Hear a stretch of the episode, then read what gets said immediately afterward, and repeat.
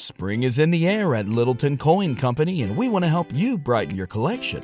Visit us at littletoncoin.com all month long to enjoy 15% off your purchase. With a wide selection of coins, paper money, supplies, and more, Littleton Coin Company has something for every collector's taste. Use promo code SPRING at littletoncoin.com for 15% off your purchase all month long. Restrictions apply.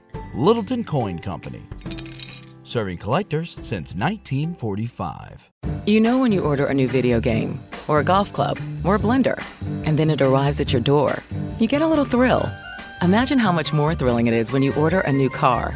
With Nissan at Home, you can shop for the perfect ride and order it without ever having to go anywhere. Sure beats a golf club or a blender. Buy a new car entirely online with Nissan at Home. Delivered direct from dealer to driveway. Thrill starts here. Services may vary at participating dealers, subject to applicable law. See dealer for details. Hello, Discover here to explain our cash back match. Here's how it works. We give you cash back for using your Discover card on the things you were going to buy anyway. Then we match that cash back in your first year. And that's why we call it cash back match. Now to recap and say cash back one more time. We match all the cash back you've earned at the end of your first year automatically. Discover. Exceptionally common sense. Learn more at discover.com/match. Limitations apply. All right, dude, you there? Heavy stream. You good? Could you hear that? I have a small apartment. I heard the flush. I did not hear the stream. Did it trickle? No, I had a nice stream. Right. I have a nice, healthy stream. Okay, that's good to know. I'm going to write that down. Yeah, make a note about it. I like to keep tabs. Yeah. You want color-wise? It was mostly clear. I like to drink a lot of water, and it's really important to me to stay hydrated. I'm a big water guy myself. Oh, good. I'm good. Yeah, you're into health. You're into fitness. I like that. I like that about you. There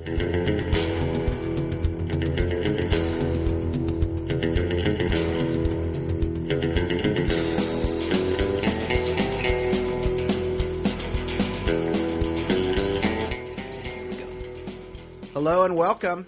It's the Baller Lifestyle Podcast, theballerlifestyle.com. I'm your host, Brian Beckner. We're back at it, episode 11. Happy that you're joining us. Happy that you're listening.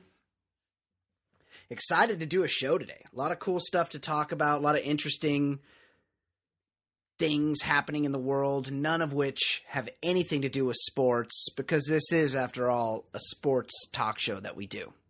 Coming up in the show... we're going to talk about the snakebite preacher. Have you guys heard of this guy? He got killed. You know, in the South, there's a thing, and a lot of people who listen to the show are in the South, or at least Texas. But I have a Southern following, you could say. And they handle snakes. I believe that's the Pentecostal wing arm of the Christian religion. And this guy was handling snakes until a snake handled him. Ha ha! Ouch! So we'll talk about the snake bite preacher. I'm into snakes. I'm into snake stories lately.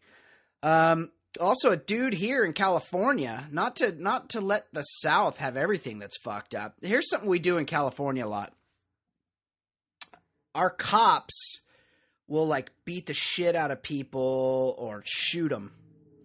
Just because they kind of feel like it. And so that we're just finding out that cops didn't like a guy who was deaf. And so they tasered him and kicked the shit out of him. And we'll talk about that. The dude that got his ass kicked by the cops for being deaf. Also, this is sort of has been a story this week because somebody made a movie about it. Did you hear about the Japanese woman that thought the Coen Brothers movie Fargo was real and came in search of the loot left behind by Steve Buscemi and that other dude from The Big Lebowski? That we're gonna have to check in on that because I thought the story was bullshit and we had to look a little bit more, but it turns out looks like this actually did happen. The woman who thought Fargo was real. And of course, the big segment of the week, everybody's favorite segment, only one people want to talk about on Twitter, course, I'm talking about The Bachelor Report. Our own Bachelor correspondent will join us, Fancy Sauce, to discuss this week's happening on The Bachelor, and it's winding down. We're getting to the point where it's time for people to start bailing out for Juan Pabs, the Bachelor, who is a dipshit. I mean, this guy is really fucking stupid. And you'd kind of have to be on that show, but he seems really extra dumb to me. He doesn't understand what these... And it's not the language barrier. He's just legitimately not a smart person. And it's starting to show, and the claws are coming out, and everything that's happening on The Bachelor is getting good. And we need an expert to come in. We're going to have our expert, Fancy Sauce, come in and break down The Bachelor for us like she does every week. Joining me now, Ed Daly. How are you? How's my main man, Ed Daly, co-host of the show? Brian, I'm doing well. I'm back home, sipping a little scotch. Life is good. You bounced out to Miami for the weekend, and I understand that it was like the Trail of Tears and... the Bataan Death March. Right.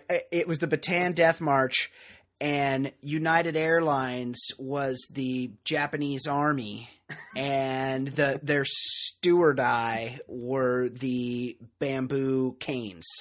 You know when you feel like something's too good to be true... And it started off that my wife made a mistake in booking the tickets and said, "Oh, we have three together and one separate." Oh, that's your seat. Yeah, and I was like, one alone is yours. Look, I'll bite the bullet. I'll just sit by myself, and you can be with the kids. But I did that move where you just kind of let her come to the conclusion that maybe it's best for her to be with the kids and be more nurturing. Right. So, you lead her there. Right, you show her the stream and go, just have a sip of that over there. Yeah, I did a little Columbo and let her just kind of sink herself, put herself into that situation. Peter Falk, yeah, except with both your eyes. I get it. So it was working out well, and then that solo seat was a middle seat. Oof. Tough, but ouch. The trip in the air to Miami is about 2.5 hours in the air. Like maybe they build in 3 hours, but it's 2.5 hours. Yeah, it's a quick trip. It's if you have to do a middle seat, you can do a middle seat with a couple of Heinekens, 2.5 hours, read your magazine. Right. Try not to move too much. You can do it. 5 p.m. flight. I'll be walking in the Miami airport by 8. Yeah, perfect. First guy sits next to me. He's a doughy Indian guy. But he did a nice enough job, like trying to stay in his lane right away. This is window seat? This is aisle seat. So he kind of leaned into the aisle. So we didn't, it's kind of like meeting your college roommate. Like you're just waiting to see who's going to sit next to you. Right. Respectful Indian guy, not to stereotype, probably some type of software engineer. He flies a lot. He knows how to do it. He booked that aisle seat on purpose. He knows how to sit in the aisle. He's staying off your armrest. He gets it. Totally nice guy. Didn't try to talk when he sat down, which is a huge plus. Of course. Right? He wants to do his thing, and he wants to leave me the fuck alone. Bingo. Right. So now but you're flying to Florida, mm-hmm. which, like the populace down there, Ed. There's a really, really good chance that the person that sits on the other side of you could be a redneck. He could be fat. He could be a criminal. He could be, and he might have been, because I look up and I get the excuse me, like somebody's trying to come through. Yeah, and it was just a mountain of a man. Oh, Jesus! Like, looked like Bluto from Popeye. He had some sort of gym T-shirt. He was like one of those weightlifting guys that can't quite lower his arms all the way, like the kid in Christmas Story. Like just trouble.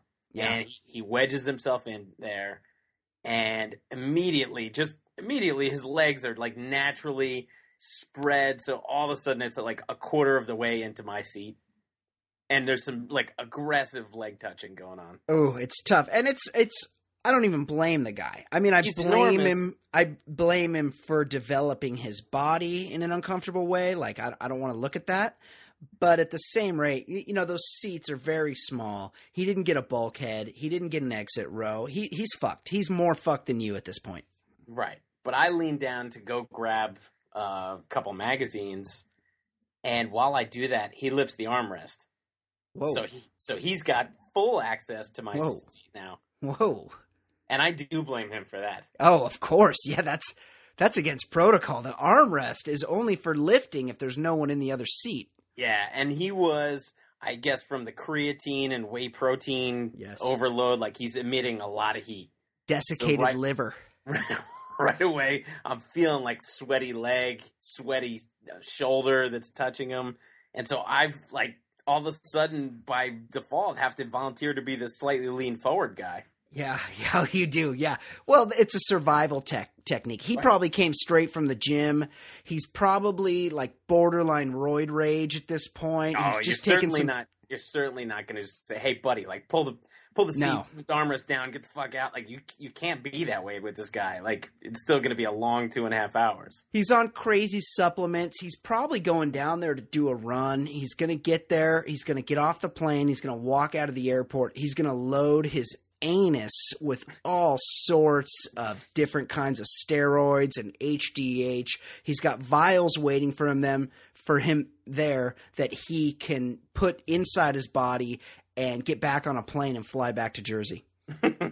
Yeah, he's hitting all the checklists of that kind of guy. For sure.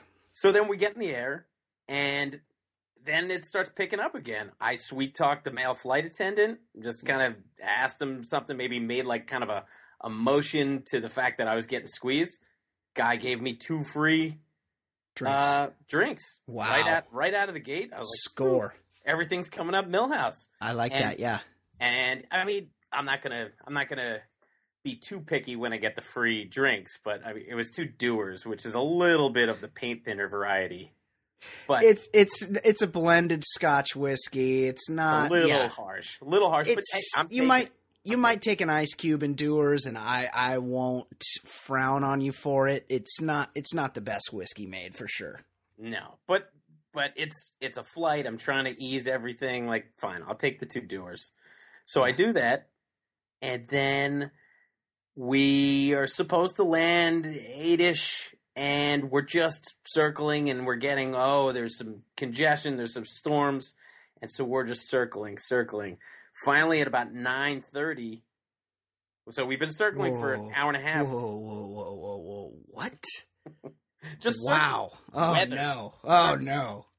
We're informed we're going to Fort Myers, Florida. That's not – I've heard of it in a spring training sense, but I know nothing about it, but I know it's not Miami. Yeah, it's like Port St. Lucie, Vero Beach. You know, it's like, sure, it's only a place for like 30 days a year. Yeah, I'm not going to hang out with the St. Louis Cardinals there, so I'm not sure what I'm supposed to do at Fort Myers.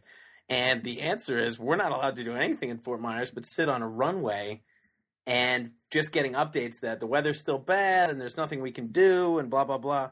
And we take off Fort Myers. We're on the runway at Fort Myers from 10 p.m. till about 12:45 or so. And at that point, I was standing, but now I'm helping my wife deal with 2 kids that have not had. They don't serve a meal on a 2.5 hour flight. So yeah, they're hungry. We were feeding them like goldfish and shit like that, but trying to keep 2 kids that can't fall asleep occupied till 12:30. It's become full-on disaster. Finally, we get to Miami. I think we land at around 1:45 in the morning, something crazy like that. Yeah. And so – and also because it was a short flight, I think those 2 doers were the last 2 drinks available. So no food, no drink, just sitting there sweating. It was bad.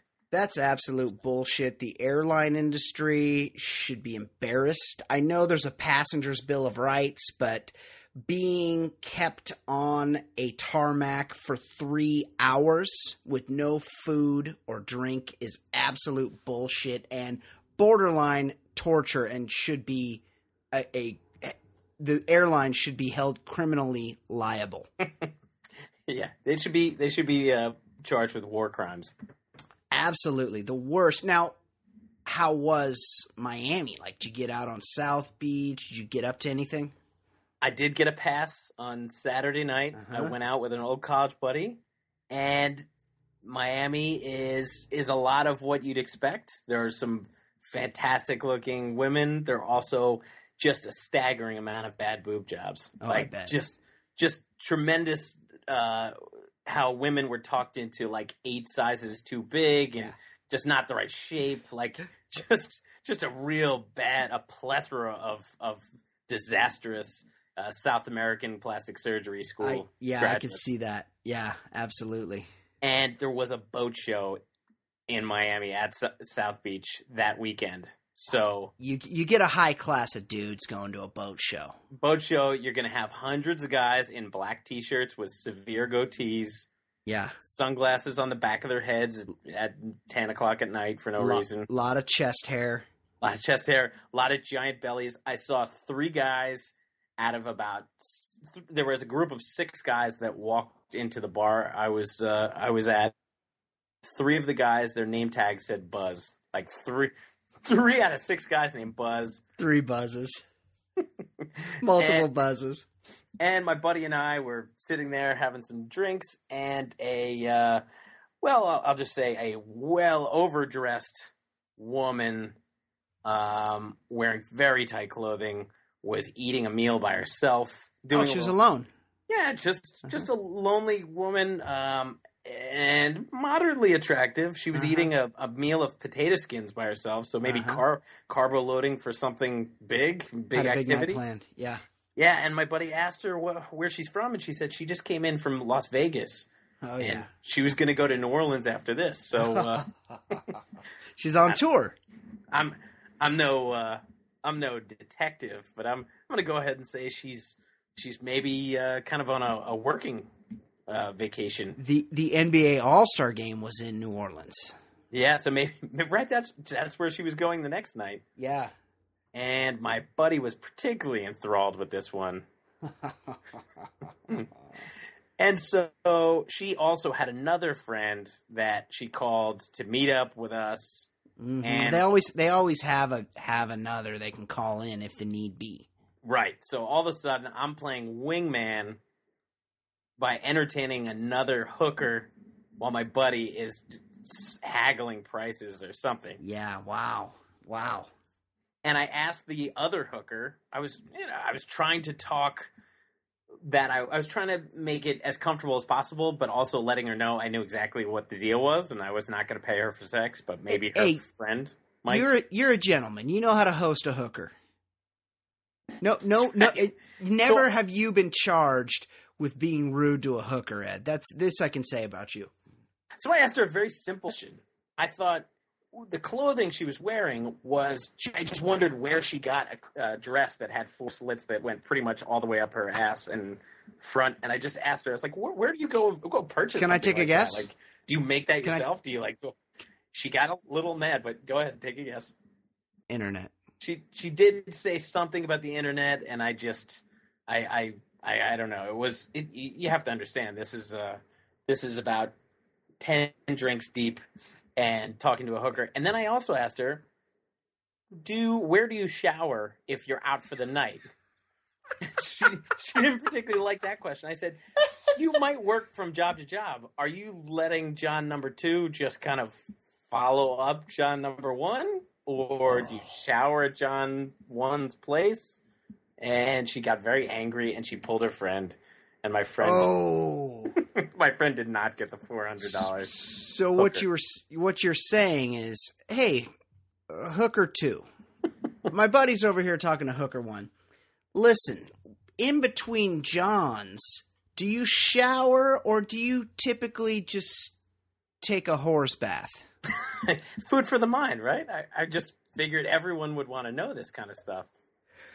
Absolutely. Ed, excellent story. I'm glad I wasn't with you. I would be very uncomfortable in the presence of a hooker. I feel like I've been around them, maybe in Las Vegas, maybe at the Center Bar at the Mandalay Bay or the Hard Rock Casino. Super dumb.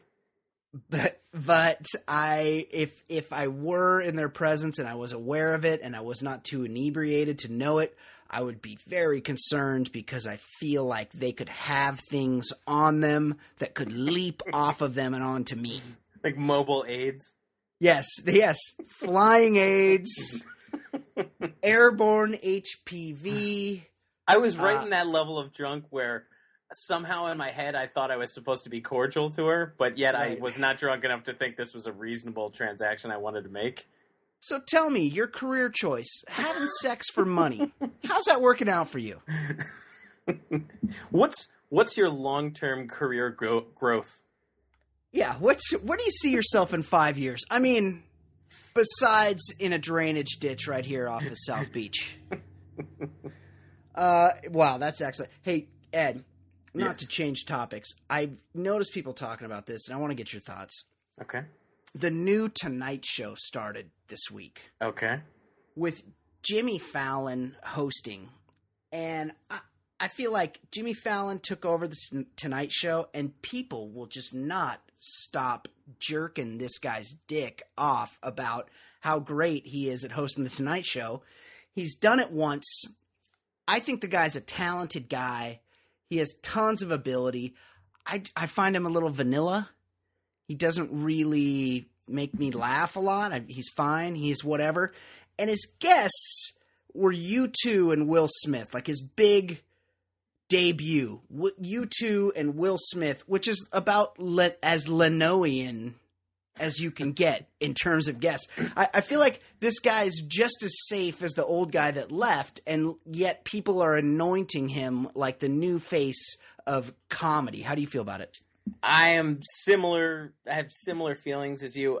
I just think everyone loathed Leno so much. He sucked, and then on top of that, everybody knew he was kind of a hack who stole bits from Letterman and Howard Stern, and he was just the way he handled the Conan thing. Like he became a flat out villain. So everybody is going to They could have had Charles Manson on, and I think people would have been like, you know what, this guy, Charlie Manson, the swastika on his forehead's a little sketchy, but you know what? He's got energy. He's got that panache that we've been looking for late night. So Jimmy Fallon is going to get the free pass of all free passes, and I too think he's talented, but I've never particularly been a huge fan.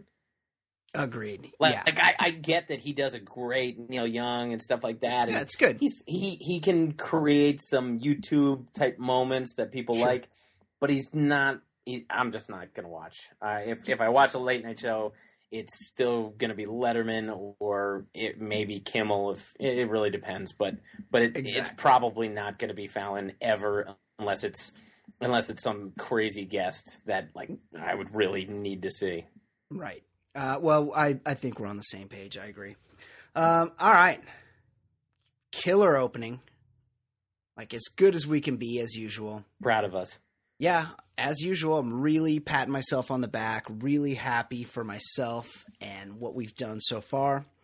Let's take a little break. Let's take a breather.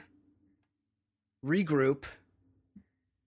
And when we come back, we need to talk about Snakebite Preacher. Like, what are the odds? You're standing up there in front of a congregation of hillbillies shaking a rattlesnake in the air. And what's it do? It bites you. It did what a rattlesnake does. Weird. Where do you even get a rattlesnake in Kentucky? Another question. Stay tuned. This is the Baller Lifestyle Podcast from theballerlifestyle.com. Stick around. We'll be right back.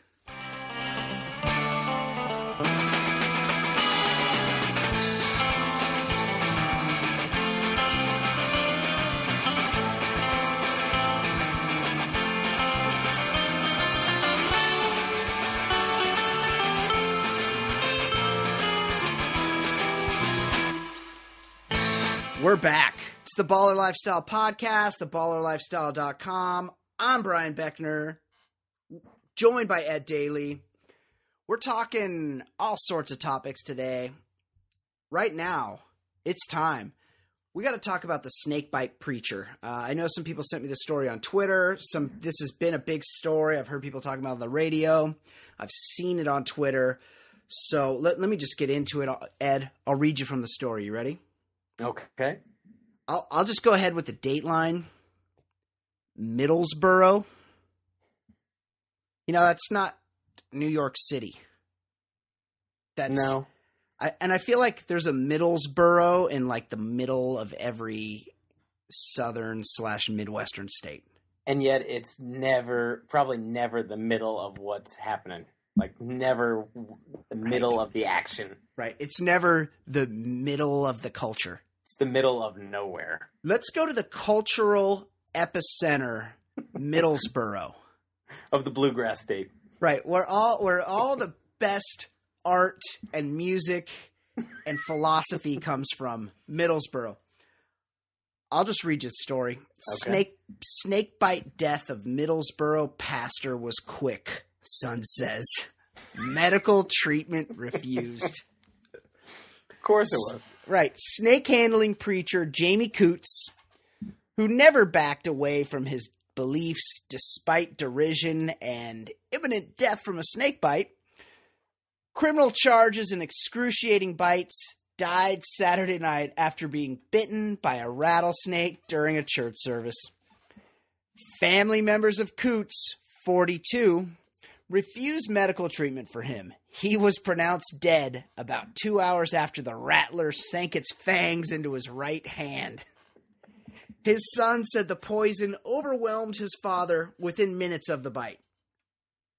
It was the quickest snake bite I ever seen in my life, Coots' son Cody said Sunday.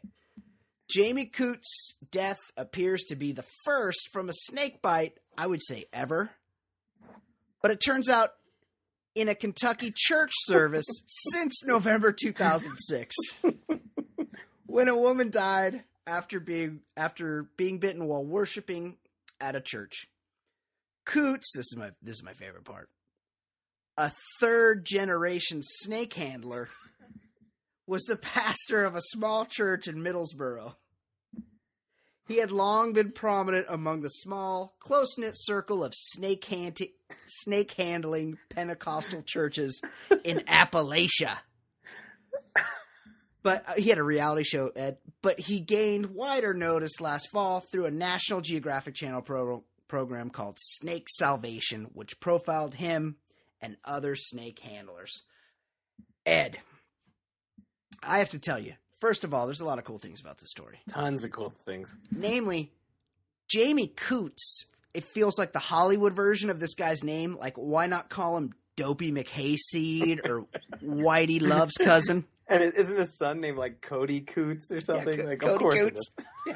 Yeah. Also, the son, Cody Coots, had witnessed many snake bites. This story reads like a fucking Mad Libs.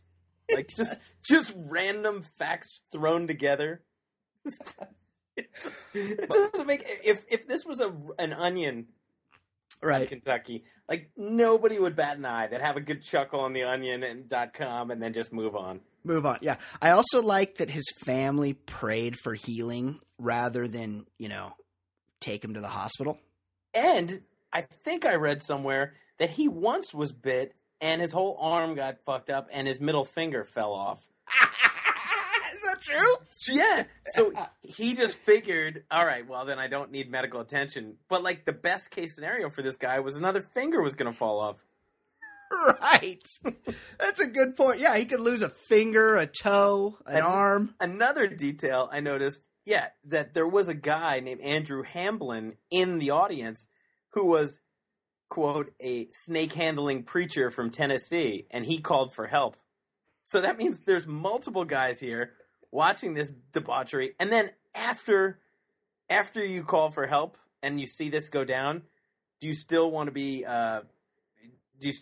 known as a snake handling preacher? I would think that experience should say, you know what, my profession, I'm between jobs right now. I don't think you would tell the reporter that you're a snake handling preacher yourself.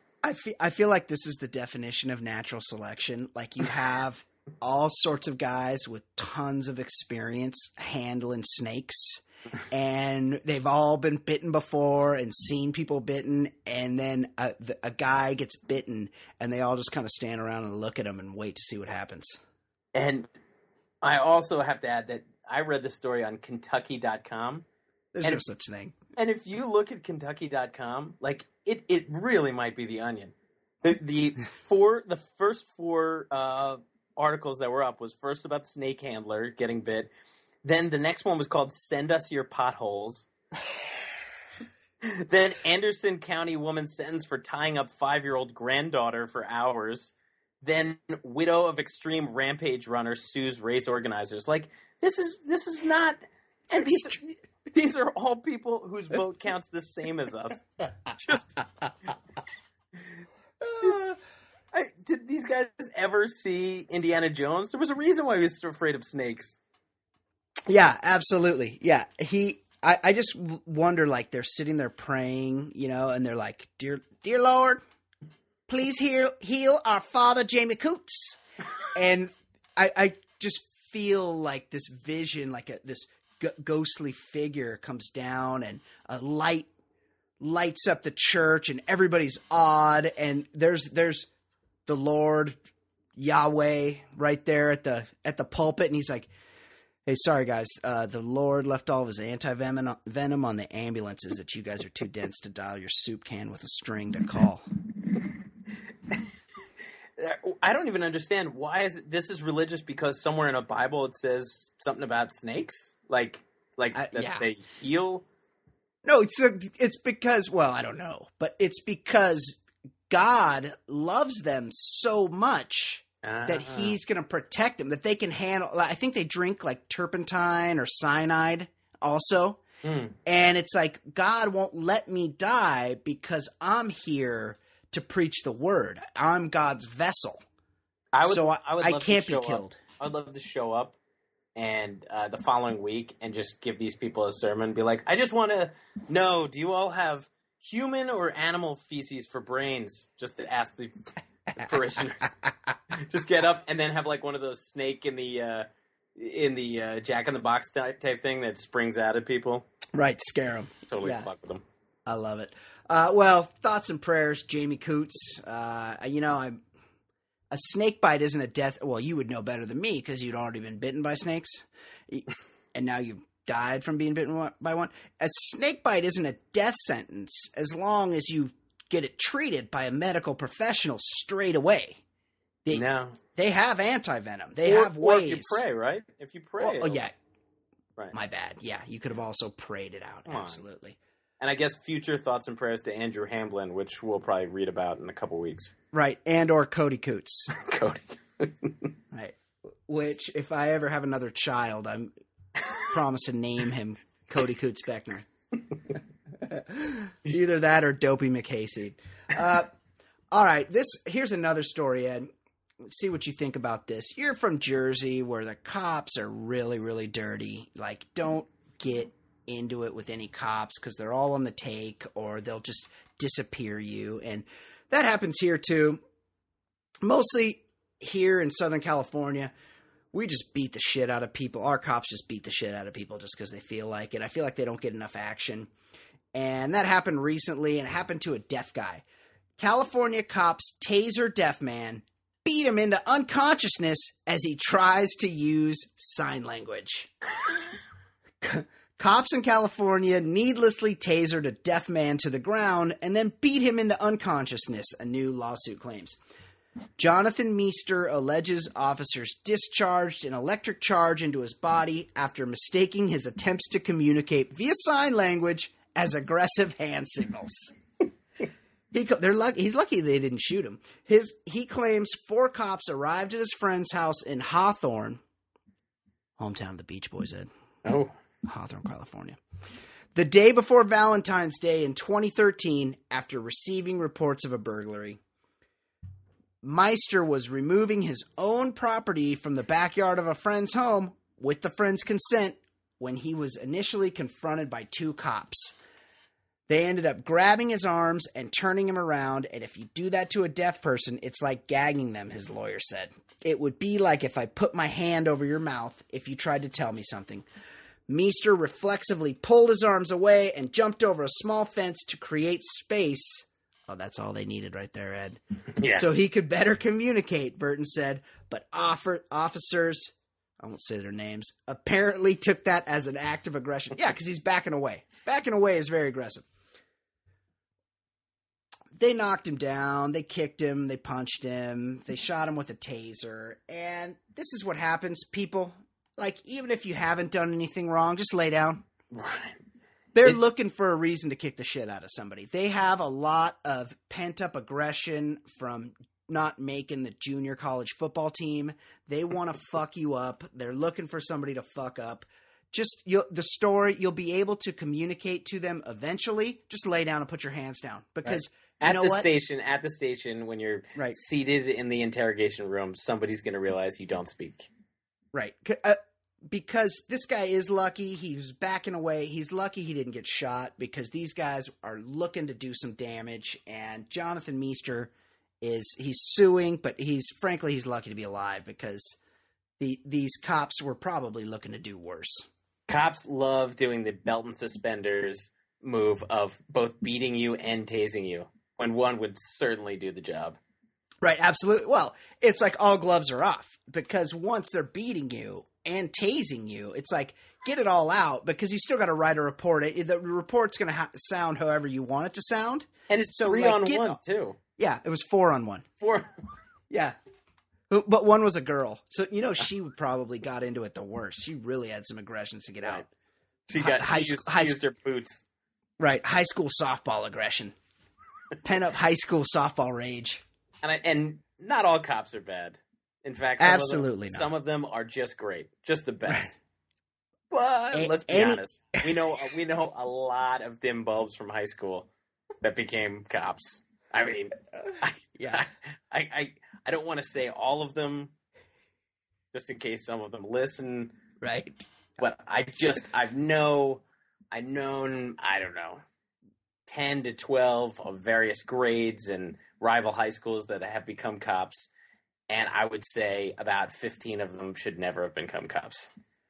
This is Ed Daly speaking for the record. These are the words of Ed Daly of Hoboken, New Jersey.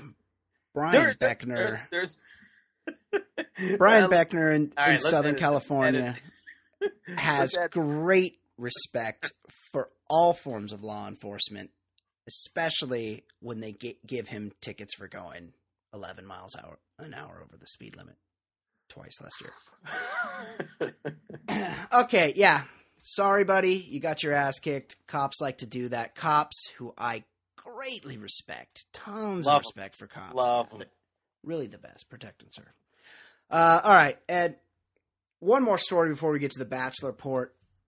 The woman that thought Fargo was real. And I don't know if we can do this story justice because it's pretty crazy. But these guys have made a movie about, I'll tell you her name right now. It's like Kumiko. Yeah. It's called the movie's called Kumiko: The Treasure Hunter. That's the X-rated version you'll see 6 months later. Yeah, porn parody. A Japanese woman traveled to America in search of the suitcase of money that was buried beside a snow-capped fence post in rural Minnesota. She didn't know Fargo was just a movie. The Coen Brothers classic Fargo opens with the message, "This is a true story." Of course, it isn't a true story, but in 2001, it was reported that a Japanese woman had been hoodwinked by the claim and traveled to the U.S. in search of the suitcase full of money that Steve Buscemi had buried beside a snow-capped fence post in rural Minnesota. Here's how you get a suitcase full of money, Kumiko. Go to work. Get a job. I didn't believe – I thought, wow, they just made this up. This is like an urban legend to hype it. But then I Googled this woman's name, and I found a story from 2003, The Guardian, and it looks legit. Spoiler alert, this chick died.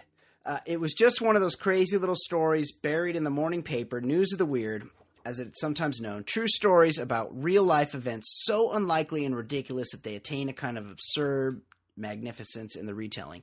Cult film sparked Hunt for a Fortune was the small headline that attracted my attention that morning back in December 2001. A Japanese woman searched a remote area of America during a quest to find a briefcase containing almost $1 million buried by a fictional character in the cult film Fargo. So weird. According to the article, a 28-year-old woman had left Tokyo a month earlier to travel to North Dakota in America's Midwest. The police were called after she was spotted wandering around the outskirts of the state capital. When officers interviewed the woman, she showed them a crude map that was supposed to show the location where the money was hidden in the movie. We tried to explain to her that it was a fictional movie, but there really wasn't any treasure. Eventually, they ended up finding this woman's body.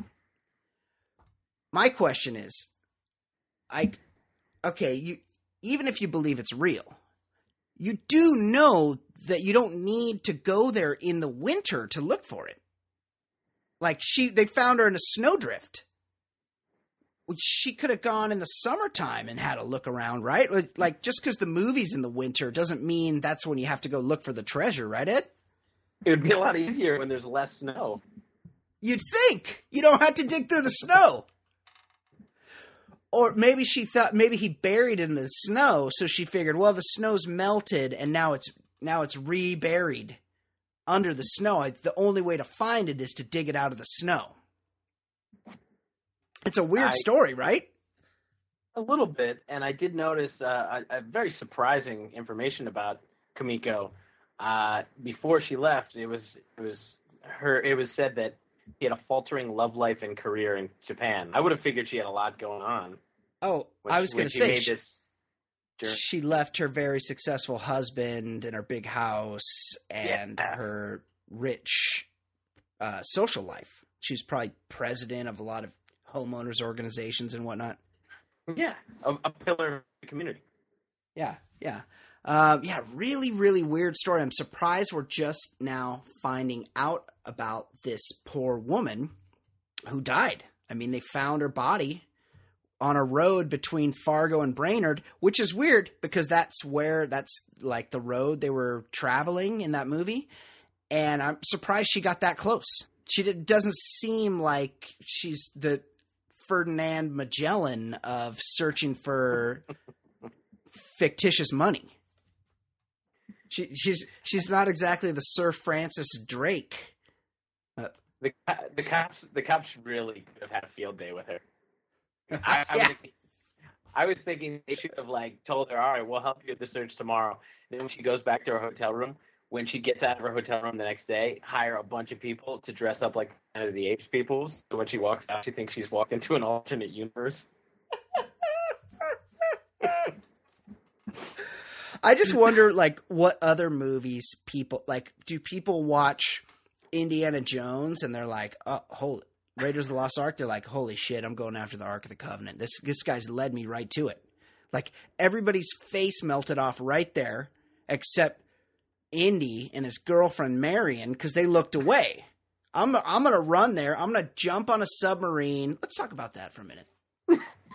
Indy jumps off of a African fishing boat or cargo vessel onto the top of a German U-boat, and then that had been sealed. Yeah, and then hangs out on it for hundreds of miles till it sails into a secret port. It never went under the water. He didn't freeze to death outside of a German U-boat. That didn't bother anybody else. There's a couple of plot holes. A few. All right. Thoughts and prayers to this woman, Kumiko. I've already forgotten her name. I'm sorry that your family didn't love you enough to get you treatment for your mental health issues and you had to die in the snow. And I'm even more sorry that I only found out about this today. And one last thing. I'm just thinking about her family. They must have really wanted to get rid of her because there's no way you make that trip without making a few declarations like, oh, I'm going. Right. Family was like, yeah, you check it out. Maybe you'll get rich. They sent her to Fargo. Yeah, exactly. That's exactly right.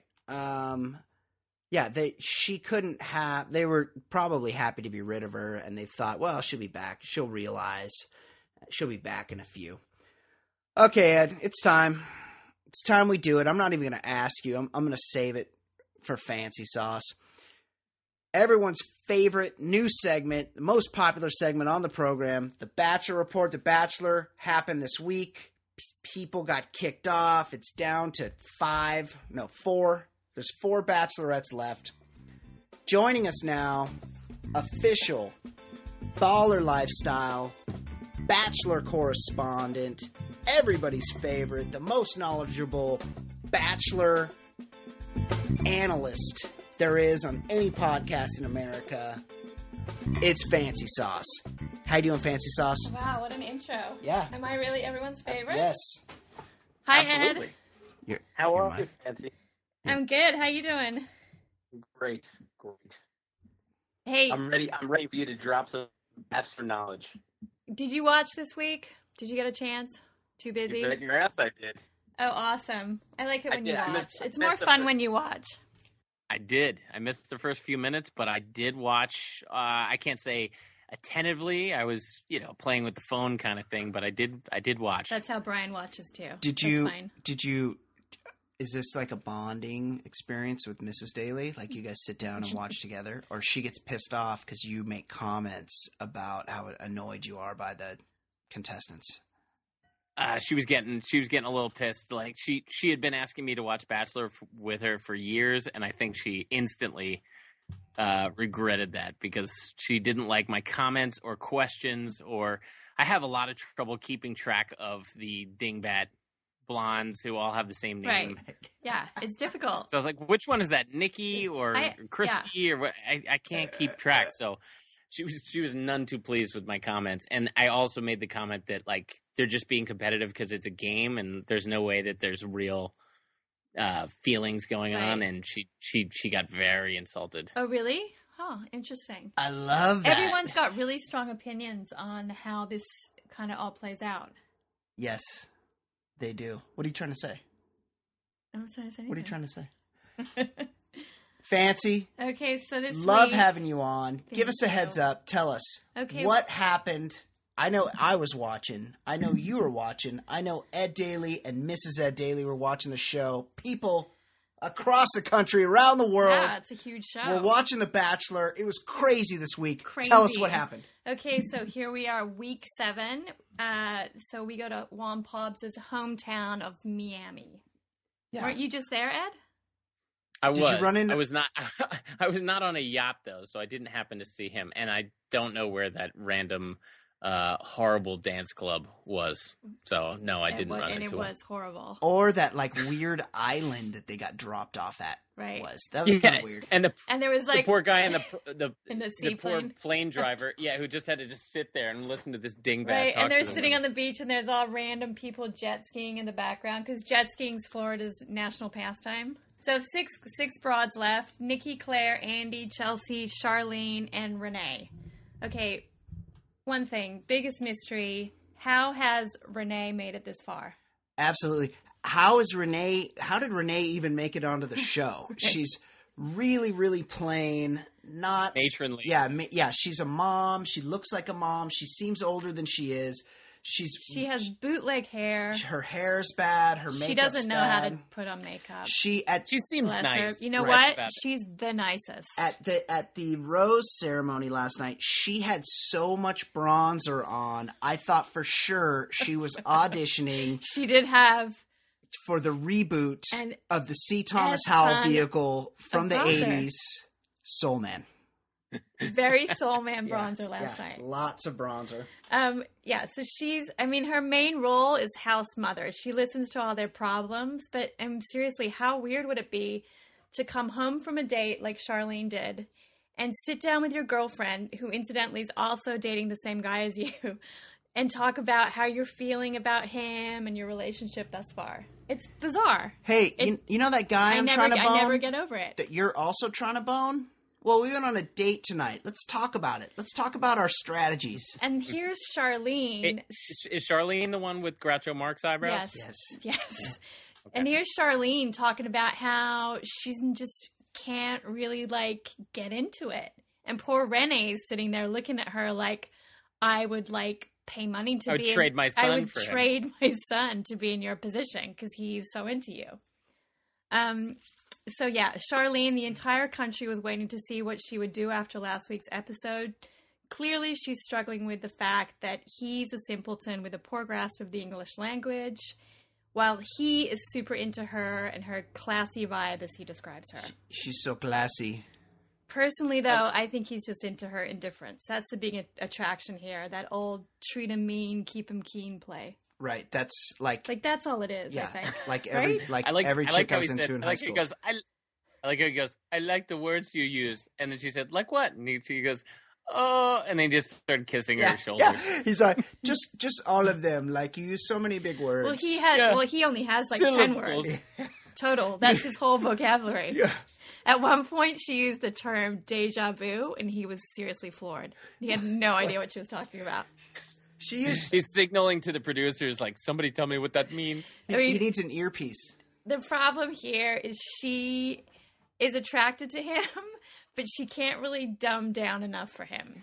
Nor can she open her mouth during kisses. No. What was that? She's attracted to being on television, and mark my words, she's frigid. She's never... looks like a terrible kisser. Yeah, she's never had an orgasm. She's not aware. She hasn't explored her own body. She would not... And she's either super pretentious the way she pronounces her O's, or is she Canadian? She's Canadian, I think, right? She is Canadian. Oh, okay. She's from Ottawa, right? But she's Ottawa. Okay. She's also very annoying. And we lost her last night, thank God. She might have called him simple at one point. She said something like, I wish I was just simple. It would be so much easier. Yeah, and she's like, I wish I was as dumb as you. Relating to him. Yeah. Mm-hmm. It was great. But in between his one-on-one date with Charlene, he goes and sees his family. And my favorite was his cousin had adult braces. One of my favorite things. Yeah, he had really big adult braces. He didn't go for the clear. And I'm pro adult braces. No Invisalign here. Right. He had big teeth with big adult braces on, and that was a highlight for me. He tells the cousin that he thinks Charlene could be the one. So he was super bummed when she comes to his hotel room that night to deliver the bad news that she's bouncing. And at one point he tells her, I'd rather not being appreciated and being honest than being appreciated, not being honest. It made no sense. Right. But he was trying to explain that, you know, he liked her honesty. Yes. You two have been going on about how dumb he was, and I really didn't totally grasp it. Right. Like, he's a move his lips while he reads kind of dumb. Yeah, yeah. Like, he's super dumb. He's really, really dumb. Yeah. He's like Brick Tamlin in Anchorman. Yeah. Like, he just says things like, I like this. I like floor. Yeah. I like lamp. Floor is good. He's one of those people he's one of those rare things where he is, in fact, as dumb as he looks. Yeah. As dumb as he looks and as dumb as he seems. Yeah. Anyway, so Charlene bounces. She's gone. Juan Pablo has a bit of a cry to the camera. He goes outside and sits on the balcony and pretends he's thinking. Yeah. In his red flip-flops. As the wind whistles through between his ears. Okay, so the next one-on-one date was Nikki, who he takes to see his daughter's dance recital. And he announces that we're going to see Camila's dance recital. And then he tells her, Camila's going to be there. So also, good. I really like that he announced that his daughter was going to be at her own dance recital. Almost as much as I like the fact that Nikki had slutted up for a one-on-one date. She had the short Daisy Dukes on. She didn't know what she was dressing for. Her tits were out. The cleavage was going. Her tits were all bronzed and dusted. Like, she was ready to get sexual. And then he's like, hey, yeah, we're going to my daughter's recital. To meet my whole family and Camila's mother, my ex. And what a dad. Because we all know with little kids, the one thing they want is to take the attention away from them. Right. And so, to bring, hey, let's go to a dance recital and put the camera on dad. Right. Bring daddy's girlfriend and a whole camera crew. So that, one of daddy's 8 girlfriends. I don't think the baby mama was really feeling Nikki. I definitely saw some daggers. Yeah, I was feeling her. Yeah, I was not a fan. So after the date, Nikki announces she's in love with him, And she's also the only one referring to Juan Pablo as her boyfriend at this stage. Yeah. But, you know, pretty big move to bring a girl and a bunch of cameras to your kid's dance recital. I mean, that's sending a message. So Nikki's she's really feeling herself now. I can only speak from the point of view of another parent that has to go to these stupid things. And there's nothing worse than going to a soccer game and seeing that douchey dad where it's all about him. He's on the phone. Exactly. He's running out on the field. He's clapping real hard. He's really, really making his daughter or his son's soccer game about himself. Imagine if he showed up with a fucking camera crew. I mean, I'd have to kick his ass. That is an awful parenting move. Yeah. That is like, and then she kept saying, I can tell he's the best dad. Like, you know what? He could tell ABC, I need an hour or 45 minutes to just do this privately with my family. And then we can all go to lunch with my daughter or whatever. Instead of exploiting it. Worst fucking dad on earth. He's the best dad that hasn't seen his kid in 3 weeks. Right. So moving on, then there's a group date. Four of them. Let's see. Andy, Claire, Chelsea, and Renee. Wait, one thing about the Nikki date. I liked how impressed she was that he showed up at the Marlins stadium and it was empty. Right. He's like, I'm taking you to my office. The Marlins play to an empty crowd every night of the year. It's like they're the least attended team in baseball. I love how they had a picnic on the mound where the pitchers just dropping big spits of chaw for 9 innings a game. Yeah. And that move was already used by John Cusack in Better Off Dead. Right. That's right. Yeah. And he also had a great quote there I wrote down. He said, she's thinking, and I like that. Well, he's figuring, look, I'm incapable. I need someone that can do something like think. I like the fact that she has that ability because at some point we might have to get a mortgage or something. At some point, someone's going to have to figure some stuff out. And clearly it's not going to be me. I'm too stupid. Oh, man. When the ABC handlers leave, like, it's going to be a whirlwind of shit for whoever ends up with this guy. I can't wait till whoever wins is like, wait, that wasn't your yacht? Let's go out on your boat again. Yeah.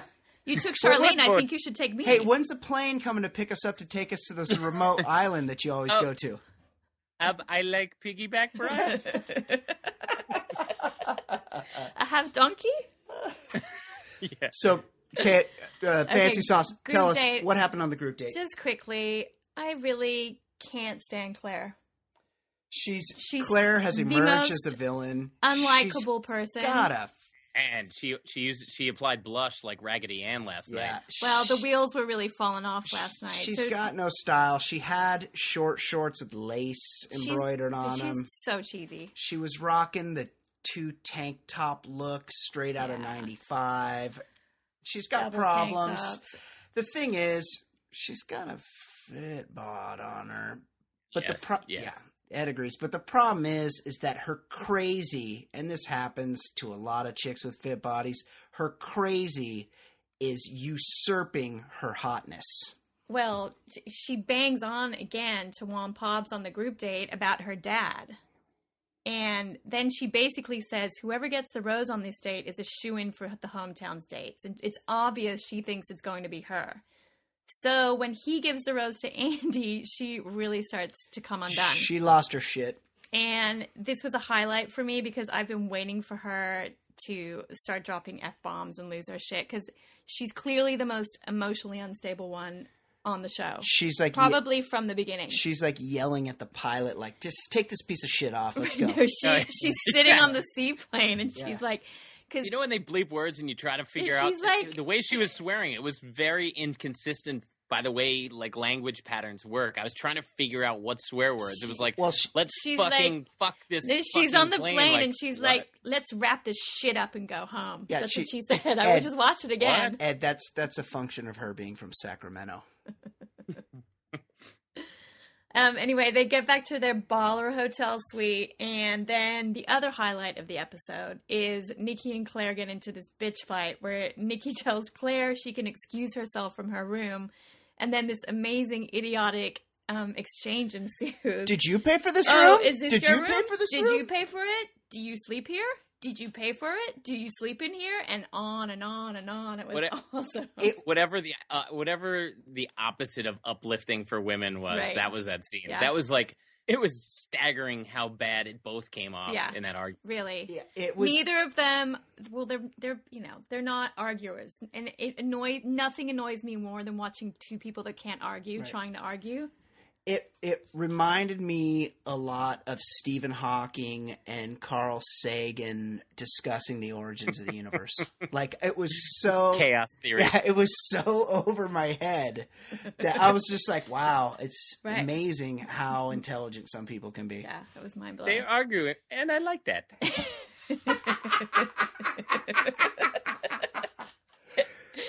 Anyway, the argument ends with with Nikki calling Claire fucking crazy, which is, it's a fair call. Yeah, Claire's crazy. Nikki also crazy. You're a contestant on The Bachelor. Nikki doesn't seem as crazy as Claire to me. Agreed. I would agree. Yeah. She just doesn't want to hang out with those other girls. She's trying to. She's in it to win it. The other broads hate her for sure. They do hate her. Question quickly. Ed, do you think Claire has veneers? I think she does. Brian thinks that they're not. No. I said they look like the one the episode I watched before. They're extra long teeth. They're big, huge. Something off with them. Something is off. They're big. They're extra long. But she doesn't have enough gum or something. Veneer technology has not made its way to Sacramento yet. Veneers are expensive. She's a hairdresser. She spent all her savings on those tits. There's no way she has veneers. Okay. Logic. All right. We'll have to agree to disagree, but that's, I can see your argument. Yeah. Anyway, Rose, it was a 2-1, you lose, Brian. I know better. Tense Rose ceremony, which was clearly going to be between Chelsea and who's Kristen Bell. And she's also like 14 years old tops. Yeah. Chelsea's a child. And Renee, overly bronze, single mom, agony aunt from Florida. Soul man. She looked like she was trying to get into Harvard. So, but in the end, it was Renee. Renee, will you septus Rose? Yeah. And little Chelsea got kicked off. Poor Chelsea. But, she didn't really have much going on, let's be honest. The producers didn't really do a good job of building suspense because they didn't. I haven't even been watching, and I could tell she was the one that wasn't featured. No. Yeah. And there didn't seem to be anything going on. I mean, she seemed nice enough, but there was no compelling reason why she would stay in that episode. You could tell. Her last one-on-one was 3 continents ago. She was in LA. They had a one-on-one. They've been to Korea, Vietnam, New Zealand, and back to Miami, and she hasn't had another one-on-one. Of course she's going home. He felt bad letting her go. He had another cry because he's so stupid. Yeah. He's a puddle, that guy. Yeah. It ends with that sad limo drive of tears.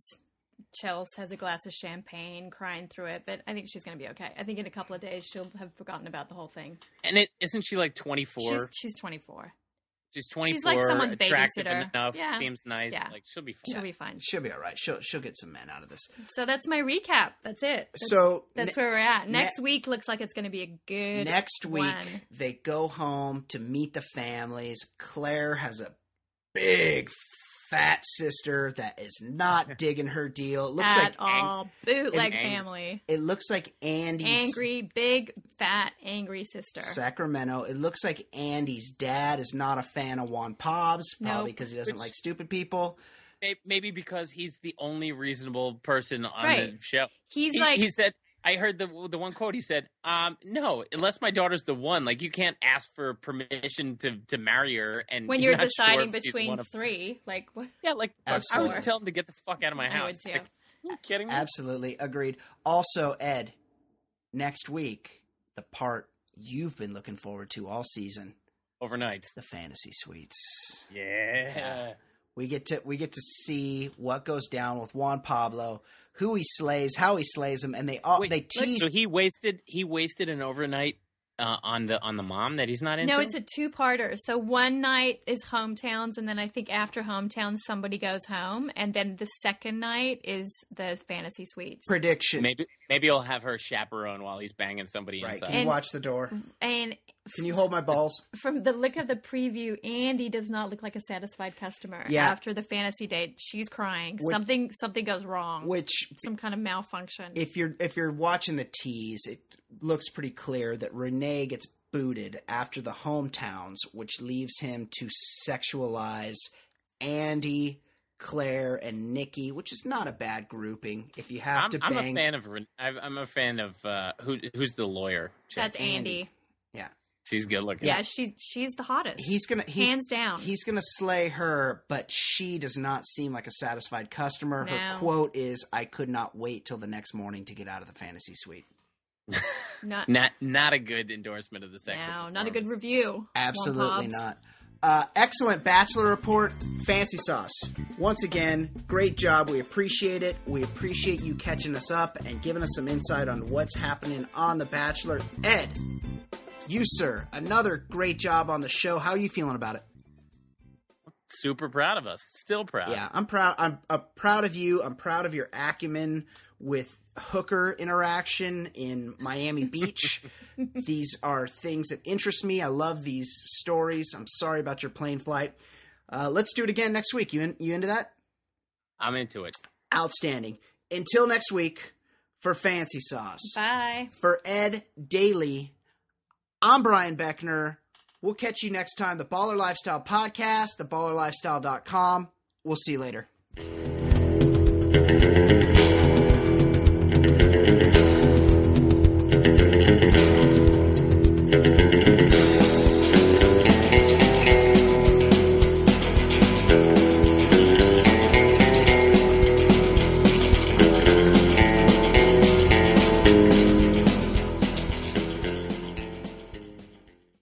Hello, Discover here to explain our cash back match. Here's how it works. We give you cash back for using your Discover card on the things you were going to buy anyway. Then we match that cash back in your first year. And that's why we call it cash back match. Now to recap and say cash back one more time. We match all the cash back you've earned at the end of your first year automatically. Discover, exceptionally common sense. Learn more at discover.com/match. Limitations apply. More than 1 in 3 people will face cancer in their lifetime. Unfortunately, fear can stop you from getting your cancer screening, but it won't stop cancer. Early detection can save your life. Don't wait for symptoms to appear to act. Cancer screening is safe, effective, and accessible for everyone, including free or low-cost screening programs. Go to cancerscreeninfo.com right now for free screening resources and recommendations from the American Cancer Society. Don't wait. Early detection can save your life. Go to cancerscreeninfo.com today. Cancer Screen Info.